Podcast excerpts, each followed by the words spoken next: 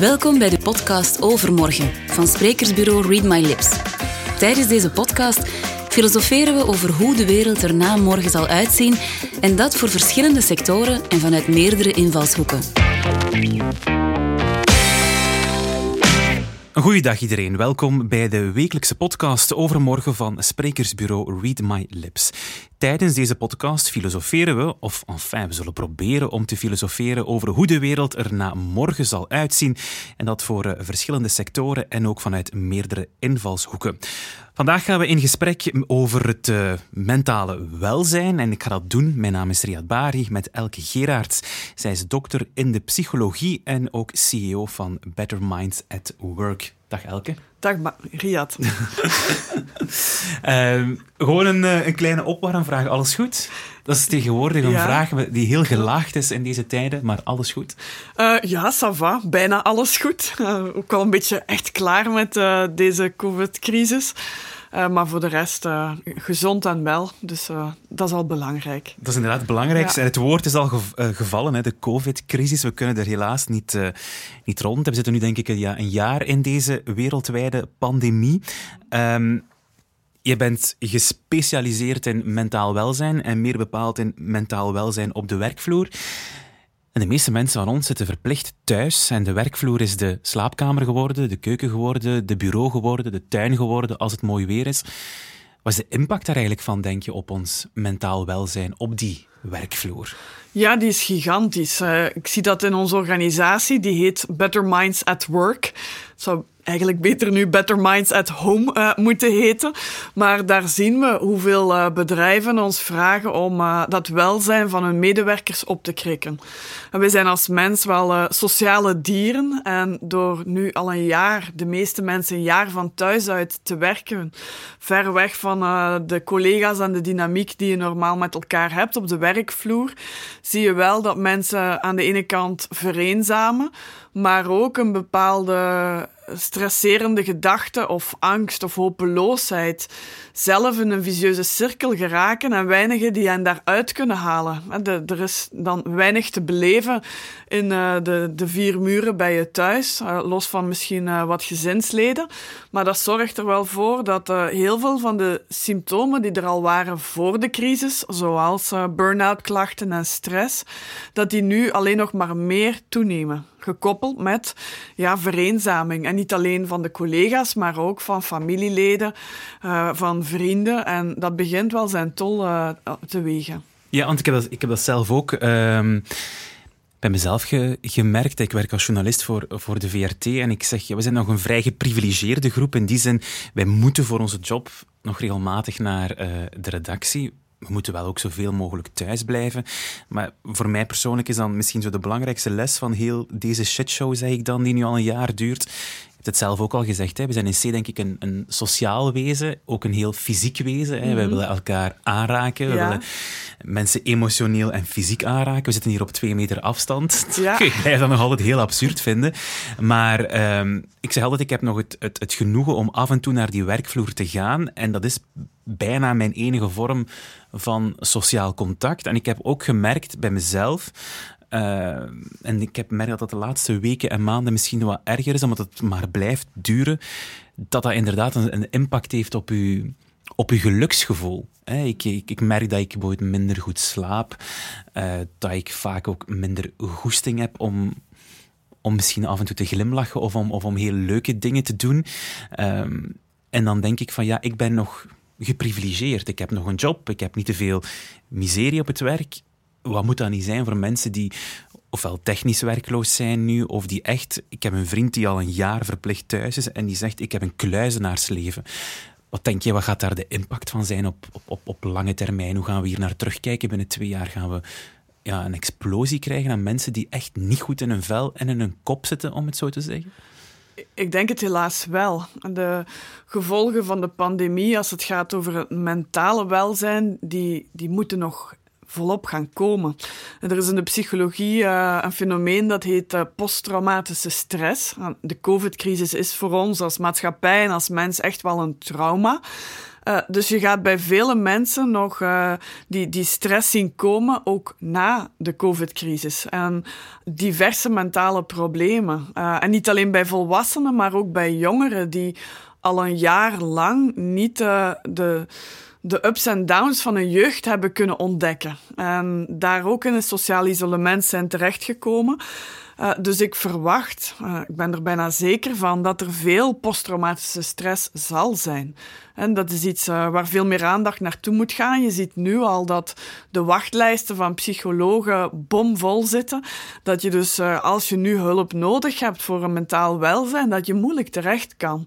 Dus op dat vlak komt er nog een mentale crisis. Mm Je vertelde net iets over die jongeren. Hè? Ik ben zelf 32 intussen, dus niet meer zo jong, maar ook niet zo oud. Um, maar inderdaad valt me op dat we de voorbije weken hè, is er een heel grote focus geweest op, uh, op die jongeren. Ja. En dan merk ik bijvoorbeeld ook op de redactie, uh, maar ook in mijn privé, dat daar ook heel felle discussies over zijn. Van ja, ja, wij focussen nu alleen maar op die jongeren. Um, heb je enig idee of kan je proberen uitleggen waarom het zo belangrijk is voor hen dat die vrijheid, die, het rijk van de vrijheid, zoals het zo mooi wordt gezegd door de minister van Volksgezondheid, dat dat er snel aankomt. Waarom zijn zij kwetsbaarder, zeg maar, dan bijvoorbeeld iemand zoals ik, die, die 32 is bijvoorbeeld? In de jeugd gebeurt er, als het goed is, heel veel. Uh, je wordt verliefd, uh, je gaat op je bek, je wordt gepest. Of er gebeurt van alles dat uh, je persoonlijkheid vorm geeft. En uh, nu gebeurt dat allemaal niet. Hè. Die, die wrijving geeft glans, zegt men vaak, maar de jeugd voelt die wrijving niet meer. Uh, dus, dus al die dimensies die een jeugd uh, normaal karakteriseren, die zijn er niet. Dus veel van de jongeren, vooral de middelbare school, die zit voor een groot stuk ook nog van thuis les te volgen. dus al die dynamieken die, die, die je hebt om het sociale vorm te geven, die zijn er nu niet. En dat zorgt ervoor dat er niet alleen leerachterstand is, uh, waar men veel op focust, maar vooral ook een achterstand in uh, het, uh, het, creëren van een karakter en van wilskracht en uh, vallen en terug opstaan. Dat is nu op een hele andere manier uh, dan dat dat normaal in een jeugd plaatsvindt. En dat heeft een gigantische impact op, op het welzijn van de jongeren in de toekomst. Maar ook nu zie je veel meer klachten bij jongeren. En er is inderdaad in Vlaanderen daar een bepaalde debat over, redelijk gepolariseerd. Ik snap zelf niet zo goed waarom. Uh, want ja, eh, de, het is wel duidelijk uh, dat er veel meer ook suïcidale gedachten zijn bij jongeren. Er veel meer klachten zijn over het mentale welzijn. Dus absoluut wel iets om op te focussen. -hmm. En ik sprak een paar weken geleden met, met een jongeman, Felix, die, um, ik denk dat hij nu 18 is. Dus die vertelde mij, ja, ik heb vorig jaar mijn laatste jaar op de humaniora voor de helft gemist. Hè. De, uh, de eindejaarsreis is niet doorgegaan, 100 dagen niet doorgegaan, het afstuderen is niet doorgegaan. Ik zit nu mijn eerste half jaar op de universiteit. Ik ben nog nooit naar de les geweest. Ik zit in een nieuwe stad. Ik heb geen nieuwe vrienden. Ik heb alleen mijn proffen nog maar gezien via, um, via Zoom en Teams. Um, en ik hoorde dat en, en toen besefte ik, als ik zo terugkeek naar mijn eigen studententijd, het vooral dat eerste jaar ging inderdaad gepaard met heel veel indrukken. Ja. Met de clichés zoals op stap gaan, dronken naar huis trompelen, een eerste vriendin, nadien voor mij uit de kast kruipen en de eerste vriend, buizen op school, goede punten scoren op de universiteit. Eh, wat is dan want daar ben ik niet slim genoeg voor of niet, of niet onderwezen genoeg voor. Maar wat is het risico als je zo nu een generatie hebt? Gaan we, gaan we binnen tien jaar spreken over de coronageneratie? Jonge gasten die inderdaad twee jaar lang misschien niet de mogelijkheid hebben gekregen om hun persoonlijkheid te ontwikkelen. Is, is, is dat echt iets substantieel gevaarlijk dat, waarmee dat we zitten? Ik vind dat moeilijk te voorspellen. Wat wel zeker is, is dat je tot je 25ste ben je, vooral ook in je brein, nog heel erg in ontwikkeling. En vooral onze prefrontaal cortex, die zit van voor in ons hoofd, die maakt ons de homo sapiens. Die zorgt ervoor dat wij wijs zijn, dat we kunnen redeneren, problemen oplossen, oplossingsgericht kunnen kijken naar de wereld. Die zorgt er ook voor dat wij empathie creëren. Dat je kan inschatten hoe iemand anders zich voelt en dat je daar juist op gaat reageren. Die zorgt ook voor een bepaalde focus op prioriteiten. En die zorgt er ook voor dat stress uh, wordt gedempt.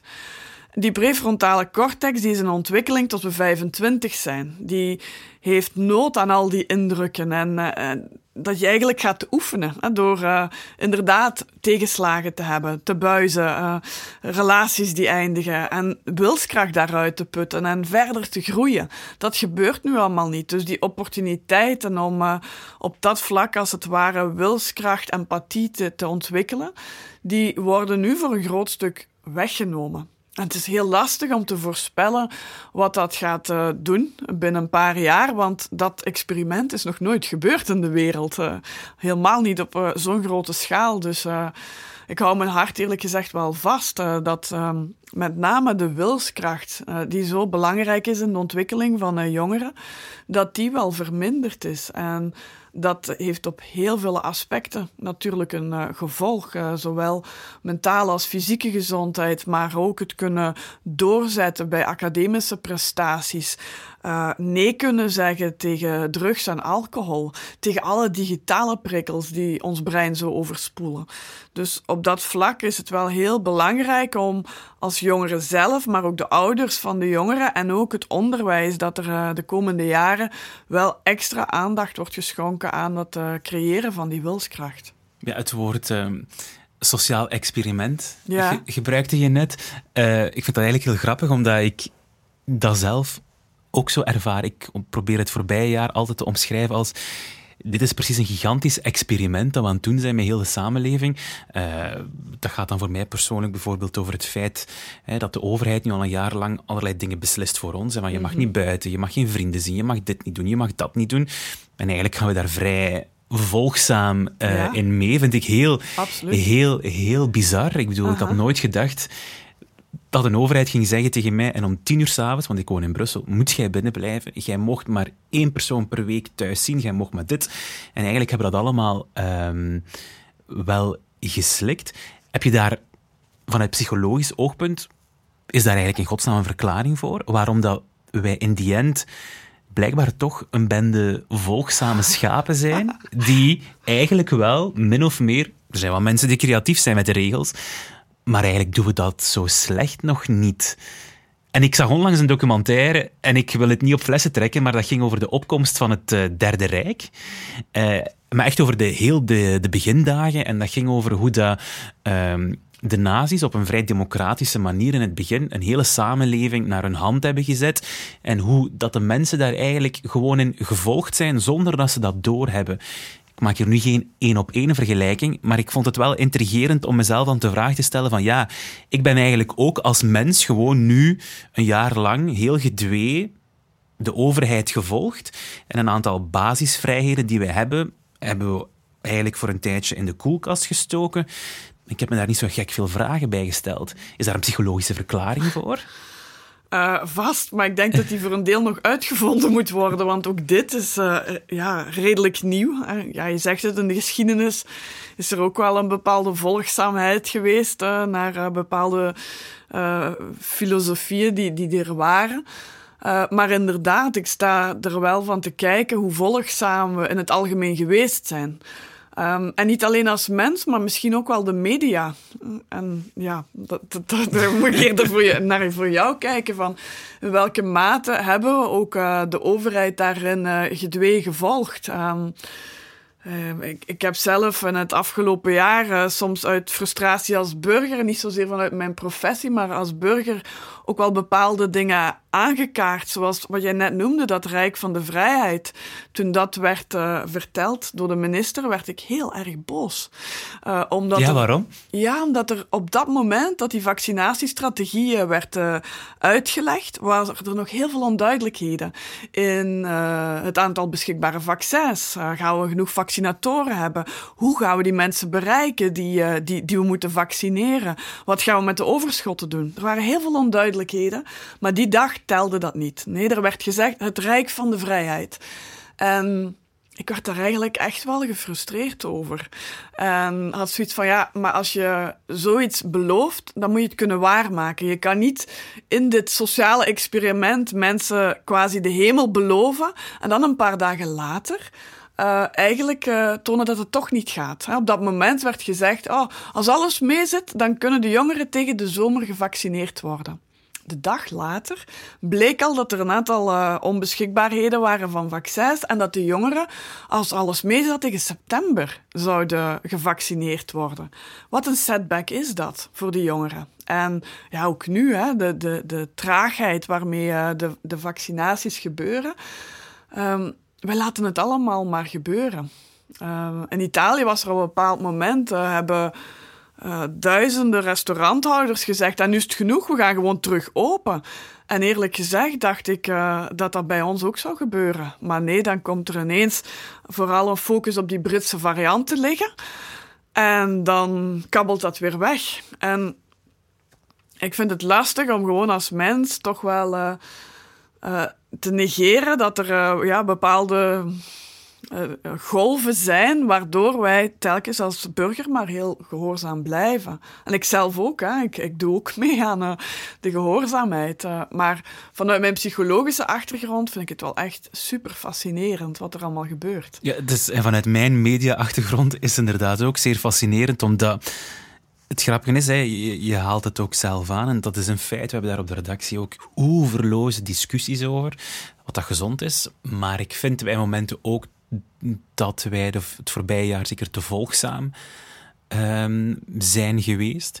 Het probleem is dat die crisis is, heeft de samenleving zo overspoeld op een heel korte tijd. Want ik herinner mij dat ik heb de eetaflegging gedaan van de nieuwe regering Wilmes ergens vorig jaar in begin, in begin maart. En dan plots op, op twee, drie dagen tijd zijn wij van een paar beperkende maatregelen naar een volledige lockdown gegaan. En ik stond daar toen live in de wedstrijd, dat weet ik nog heel goed. En ik was eigenlijk mee aan het delen aan de samenleving dat wij op slot zit, gingen. Namelijk iets dat nog nooit gebeurd was. Maar dat je als journalist sta je in het midden van die mallenmolen en je besef je precies ook niet altijd wat er gebeurt.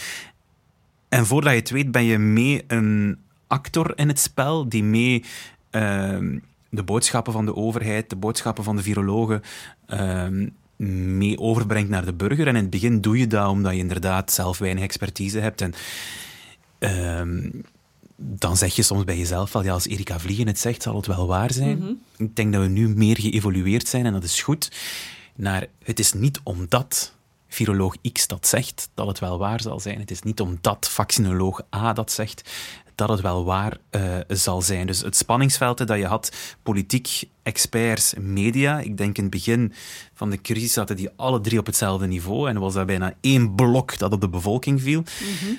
Dan zag je een sputterende motor tussen politiek en, en, en wetenschappers opeens komen. Ja, ja. En de media die dat dan nog eens ver, hoe moet ik dat zeggen, uh, ver, vermenigvuldigden. En nu zit je eigenlijk met drie actoren die los van elkaar kritisch zijn. En dat is, begrijp ik, soms voor de burger een cacophonie, maar ik vind het al iets gezonder. Dat we alle, dat, die, dat die uh, niet meer hetzelfde zeggen of niet meer hetzelfde doel uh, volgen. Want daar heb ik mezelf ook wel zorgen over gemaakt. En ik denk dat we binnen een paar jaar wel eens een rapport zullen maken over de mediaberichtgeving ten tijde van uh, de coronacrisis. Maar ik wil nog even terugkomen um, naar iets uh, totaal anders. Of nee, terug naar waar dat we over, uh, over praten, over dat mentale welzijn. Um, ik heb een paar jaar geleden zelf een boek geschreven over een depressie die ik gehad heb.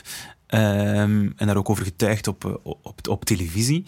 Uh, en, en, toen kwam de reactie van, ah, dat is taboe doorbrekend. Ja. Uh, en ik dacht zo van, ja, dat voelde inderdaad aan alsof een of andere gigantische berg die ik moest beklimmen om dat te durven zeggen van, ik ben ongelukkig en dat is dik oké. Okay. Um, maar het grappige is, dat is vijf jaar geleden en telkens wanneer iemand uit de kast komt nu als zijnde, ik ben ongelukkig of ik heb een probleem, of ik heb een burn-out, of ik heb uh, zelfmoordgedachten gehad, dan wordt daar nog altijd bij gezegd, ah, dat is taboe doorbrekend. Waardoor eigenlijk de conclusie voor mij is, het fucking taboe is er nog altijd. Ervaar jij dat zelf ook, dat het nog altijd voor mensen gigantisch lastig blijft om te praten over, het gaat niet goed in mijn, in mijn hersenpan? Ja, uh, ik denk wel dat uh, door deze crisis zitten we allemaal in hetzelfde schuitje. We hebben allemaal mentale uitdagingen. En daardoor permitteren we het ons net ietsje meer om te durven zeggen dat het niet altijd oké gaat. Uh, maar nog steeds zit daar wel een bepaald taboe op. Ik had laatst een gesprek met een klant van mij, uh, die ik al jaren ken. En die. Uh, we zijn aan het praten en ik zeg tegen haar: hoe gaat het eigenlijk? En ze zei: oh ja, goed, goed, goed. Typische en, Vlaamse reactie ook ja, altijd. Hè? Ja, en uh, ja, Riyad, het was zo'n druilerige dag. Het was al dagen achter elkaar aan het regenen en met mij ging het niet meer zo goed. Uh, ik had zoiets van, pff, ik zie het niet meer zitten. Uh, hoe lang gaat dat hier nog duren? Dus ik zeg tegen haar um, van, goh, dat is wel interessant. Kan je mij uitleggen hoe je dat doet? Het goed hebben. En ze bekijkt mij zo, want we hadden een videocall. En ik zeg, ja, ik, uh, bij mij gaat het niet zo goed. Um, het, uh, het duurt mij te lang en de rek is eruit. En ze zegt, maar hoe kan dat nu? Je bent een auteur van boeken over veerkracht. ik zeg, ja, dat zal wel, maar los van auteur ben ik mens. En met ja. de mens elke gaat het nu niet goed. En ik zag zoiets gebeuren op haar gezicht en daarmee uh, gingen de barrières bij haar weg en zei ze, ja eigenlijk gaat het niet goed. Mijn dochter uh, van 15 is net opgenomen in een psychiatrisch uh, centrum. En uh, suïcidale gedachten. En het gaat ook niet goed met mij, want ik maak me zo zorgen om haar. Want ze, ze vindt het leven niet meer de moeite. En ja, als ik erover vertel, dat blijft mij kippenvel geven. Om op dat moment hadden we tenminste echte verbinding. In plaats van dat oppervlakkige, die small talk, waar ik Mhm. zo klaar mee ben. En um, Maar hoe komt dat dan, vraag ik mij altijd af. Inderdaad, want dat is zo het standaard. Hoe gaat het? Goed. En met u. En terwijl dat je inderdaad weet, dat is zelfs mensen hè, die, die dan vol enthousiasme zeggen dat het fantastisch gaat, gaat dan eigenlijk blijkbaar rot slecht. Is dat eigen aan de mens? Is dat onze cultuur? Is dat, is dat omdat het inderdaad nog een taboe is, dat sociaal niet aanvaard is? Of uh, want ik kreeg, kreeg, het gevoel als ik je daar net bezig hoorde, dat je misschien wel zei dat door corona we misschien net dat tikkeltje makkelijker praten of durven toegeven dat het niet goed gaat. Ja. Ja, ik denk dat het in onze cultuur zit om uh, inderdaad, uh, alles is goed. Um, ik denk dat er culturen zijn waar dat nog feller is. Uh, de Verenigde Staten, daar is alles fantastisch altijd. Hè. Dus hier zijn we daar wel wat rustiger in. Maar uh, inderdaad, het is alsof je gaat nadenken wat de andere wil dat jij zegt. En dat is dan maar snel goed. Alsof het een soort van voorbijgaan is. Terwijl als mensen mij nu vragen, hoe gaat het? Alles goed? Hè? Dan zeg ik, bijna alles goed. Ho, ho? Ja, ik zeg, ja, hoe kan nu alles goed zijn? Dat kan toch gewoon nooit? En uh, ja, ik probeer daar wel wat bewustzijn voor te creëren. Wij geven met ons bedrijf ook heel veel workshops over de kracht van kwetsbaarheid, je open durven stellen, authenticiteit uh, is voor ons heel belangrijk. Uh, maar je ziet dat we daar nog heel veel lessen te leren hebben. Maar ik hoop dat we deze crisis als een opportuniteit kunnen pakken bij volwassenen en jongeren om het meer over dat welzijn te gaan hebben. En dat het inderdaad geen taboe meer is, dat we telkens moeten doorbreken, maar dat het uh, mainstream wordt om het te hebben over dat het soms dus echt tegenzit. Ja, ik heb in mijn leven tot nu toe maar één iemand ontmoet die altijd eerlijk antwoordde op die vraag, hoe gaat het? Uh, en die mij dan geleerd heeft om daar ook semi-eerlijk op te antwoorden. Dat was op onze redactie, dat was Martin Tange. Als je aan haar vroeg, hoe gaat het? Dan antwoordde zij altijd eerlijk. Ja. Dus op een dag dat het, dat het, als het niet goed ging, als ze niet goed in haar vel zat, of als er een probleem was en je kwam op de redactie en je vroeg, en Martien Sava vandaag, dan zei ze soms gewoon letterlijk, nee, ik heb een slechte dag. Ja. En dan kon je wel vragen waarom. En als ze zin had, dan vertelde ze daarover. Als ze geen zin had, dan vertelde ze daar niet over. Maar ik heb geleerd om dan te antwoorden nu. Soms, als iemand mij vraagt, alles goed, dan zeg ik soms, goh ja, niet alles. Ja het gaat, het gaat min of meer oké. Okay. Of ja, nee, het is, het is, het is, het is ambetant. Maar um, om daar toch al een beetje uh, genuanceerder op te antwoorden. Um, nu goed, elke, ik stel voor dat we eventjes de filosofische tour opgaan. Uh -huh. uh, met een... Uh, een, een, een, vraag waar jij hopelijk een heel intelligent antwoord gaat op weten. Namelijk, ziet de wereld van overmorgen er beter uit dan de wereld die we nu kennen en de wereld van morgen? Ik hoop het wel. Um, ik hoop dat dit uh, grote sociale experiment ons wel inzichten geeft die we gaan koesteren. Uh, ik vraag regelmatig aan mensen van wat is het nu dat je hebt geleerd in deze crisis? Wat zijn de positieve aspecten? En heel vaak geven mensen dan aan meer quality time met mijn gezin, met mijn familie, met mijn naasten. Maar ook meer uh, me-time. Uh, mezelf meer ontdekken, willen groeien als mens. Uh, begrijpen dat we sociale wezens zijn en dat contact met collega's, met familie nodig hebben. Uh, een andere manier van werken ook, het hybride werken. Ik denk echt dat dat hier is om te blijven. Dat gaat niet post-COVID ineens klaar zijn. Maar bedrijven zullen een bepaalde flexibiliteit uh, moeten creëren voor medewerkers, willen ze ze behouden. de, het, Um, er wordt al wel gezegd, de bedrijven die de koploper gaan zijn in het hybride werken en flexibiliteit toestaan, dat die de war for talent gaan winnen. Dat denk ik ook echt wel. Um, dus deze crisis geeft ons wel ook veel inzichten om het anders te gaan doen en nieuwe gewoontes te creëren. En dat gaat niet overnight, dus daarom denk ik dat het morgen nog niet beter zal zijn, maar hopelijk overmorgen wel, dat we, ja, we leren om um, in, in elke organisatie, in elk gezin te gaan zien van hoe kunnen we het anders gaan doen. Um, in het fameuze rijk van de vrijheid dan. um, als, ik da, als ik, als ik uh, daarover nadenk, um, ik denk inderdaad, iedereen leert lessen uit deze crisis en de ene uh, leert daar economische lessen uit, de ander leert daar andere lessen uit. Ik denk dat ik het meest frappant vond of vind, is eigenlijk iets heel vanzelfsprekend. Namelijk, ik heb nu nog meer ontdekt dan daarvoor dat wij in C een sociaal wezen zijn. We hebben het er in het begin al over gehad. Uh, ik mis echt uh, handen geven, hoe belachelijk dat dat ook is. Mm -hmm. Ik mis dicht bij mensen komen. Ik mis mensen knuffelen. Ik ben een knuffelaar, ook op de redactie. Collega's weten dat. Ik zal heel snel een collega vastpakken of zo is. Uh, ja. ik mis ja, dan mis ik. Ik mis geen angst hebben voor de ander. Want nu zitten we in een samenleving waarbij we uit elkaar geduwd worden. Mhm. Want jij elke zal maar dat verdomde virus in je neus hebben. dus ik moet van jou wegblijven. Um, en ik ben heel benieuwd. En ik vraag me af hoe dat gaat gaan. Hoe wij terug naar elkaar gaan komen, letterlijk, fysiek, emotioneel. Dat we elkaar terug gaan durven vastpakken, ook als we elkaar niet kennen. Um, dat vind ik een, een, een, heel boeiende. Ik heb me ook al afgevraagd, hoe gaat dat gebeuren? Gaat Mark van Rans plots zeggen, vanaf 1 september mocht je elkaar terug vastpakken? Ik denk het niet, maar um, ik ben daar wel heel benieuwd naar. Ja, ik ook. Ik kan er ook eigenlijk weinig voorspellingen over doen. Um, ik zou wel denken dat. Um, um, we hebben natuurlijk al decennia lang als volwassenen een bepaalde gewoonte gehad. Van elkaar te knuffelen, handen te geven. En het is niet dat uh, die paden in ons brein helemaal zijn afgestorven. Maar het is wel absurd, vind ik, als ik kijk, als ik bijvoorbeeld, veel mensen ervaren dat als je naar de televisie kijkt en je ziet daar nu twee mensen knuffelen of mensen die bij elkaar staan, hoe snel dat wij allemaal zeggen van, ah, maar ja, dat mag niet. Ja, klopt. Hoe snel, dus het is, nog maar, het is nog maar een jaar, maar voor mij voelt het al aan als een eeuwigheid. het voelt al abnormaal aan om beelden te zien van mensen die dicht bij elkaar komen.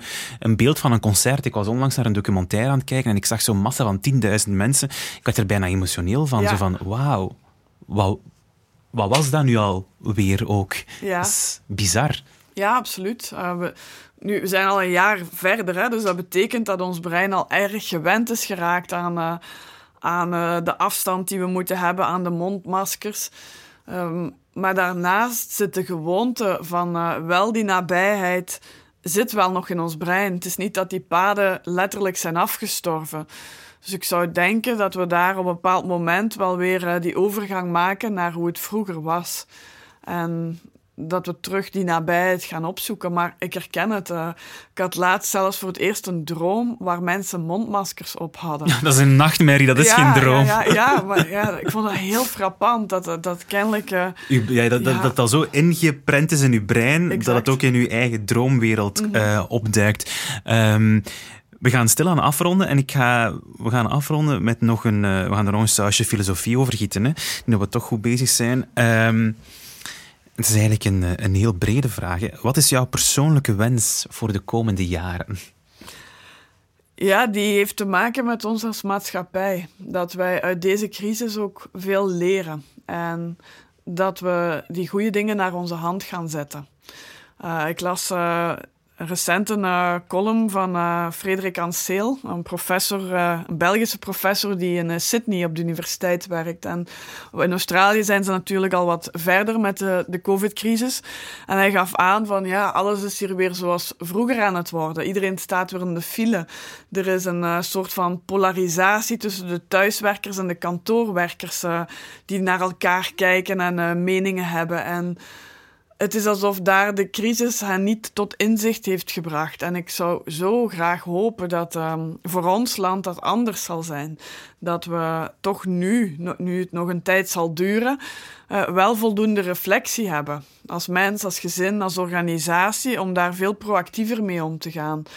Uh, en niet um, ja, soort op automatische piloot, maar verder gaan, uh, volgzaam, zonder dat eigenaarschap te pakken om het beste te maken van ons leven. Dus mijn persoonlijke wens is ja, dat iedereen wel dat eigenaarschap gaat pakken om te kijken van wat heb ik nu geleerd en hoe ga ik het anders doen en wat moet ik daar dan voor doen uh, om dat uh, naar mijn hand te zetten. Zoals bijvoorbeeld gesprekken aangaan met je leidinggevende over uh, dat hybride werken en mogelijkheid om meer tijd met je gezin te hebben of overdag eens te gaan sporten tijdens je werk. Het zijn van die kleine dingen, maar die wel een effect gaan hebben.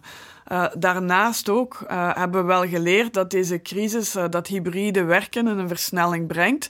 En dat is niet gewoon plaats- en tijd onafhankelijk werken, maar dat is ook als individu, als medewerker begrijpen dat je wellicht later niet meer zozeer voor één organisatie zal werken, maar dat je bepaalde competenties hebt die diverse bedrijven kunnen gebruiken. Dat betekent dat mensen ook kunnen diversifiëren, bepaalde competenties verder doorleren en dat levenslang leren daarvan zou ik persoonlijk wensen dat dat echt het nieuwe normaal voor ons wordt. Dat wij niet in ons begin twintiger jaar een diploma halen en daarmee de rest van onze carrière uitzingen. Maar zelf die reflex creëren van hoe kan ik telkens een reset maken, beter worden, groeien als mens, als professional uh, en als maatschappij daardoor. -hmm.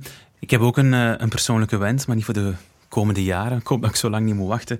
Ik kijk er heel hard naar uit en ik hoop dat snel kan gebeuren. Ik zou heel graag nog eens zweterig op een dansvloer staan, ja. in een donkere club, lichtjes tipsy, terwijl er wildvreemde mensen naast mij staan te schuren en terwijl de nacht dan wegglijdt. Dat lijkt mij op dit moment een van de schoonste dingen die kan, uh, die kan gebeuren. Ik hoop dat we geen jaren meer uh, moeten wachten. Uh, superveel dank, Elke, om hier vandaag te zijn. Het was heel fijn om met jou te praten. Um, voor de mensen die aan het luisteren zijn en die nieuwsgierig zijn naar meer, ga dan zeker eens naar onze website, de website van Read My Lips. En dat is nog altijd readmylips.be. Daar kan je zowel informatie terugvinden over mij, dat is nog altijd Riyad Bari, maar ook meer informatie kan je daar terugvinden over Elke Gerards. Misschien zien we elkaar dan, uh, dan eens terug hè, in dat fameuze Rijk van de Vrijheid op een uh, fysiek evenement of wie weet anders op een online of een hybride evenement. Elke superveel dank. Graag gedaan. En Fijn de mensen die geluisterd hebben ook heel erg veel dank en uh, misschien tot later. Beluister alle podcasts van Overmorgen op Soundcloud of Spotify. Met veel plezier aangeboden door sprekersbureau Read My Lips.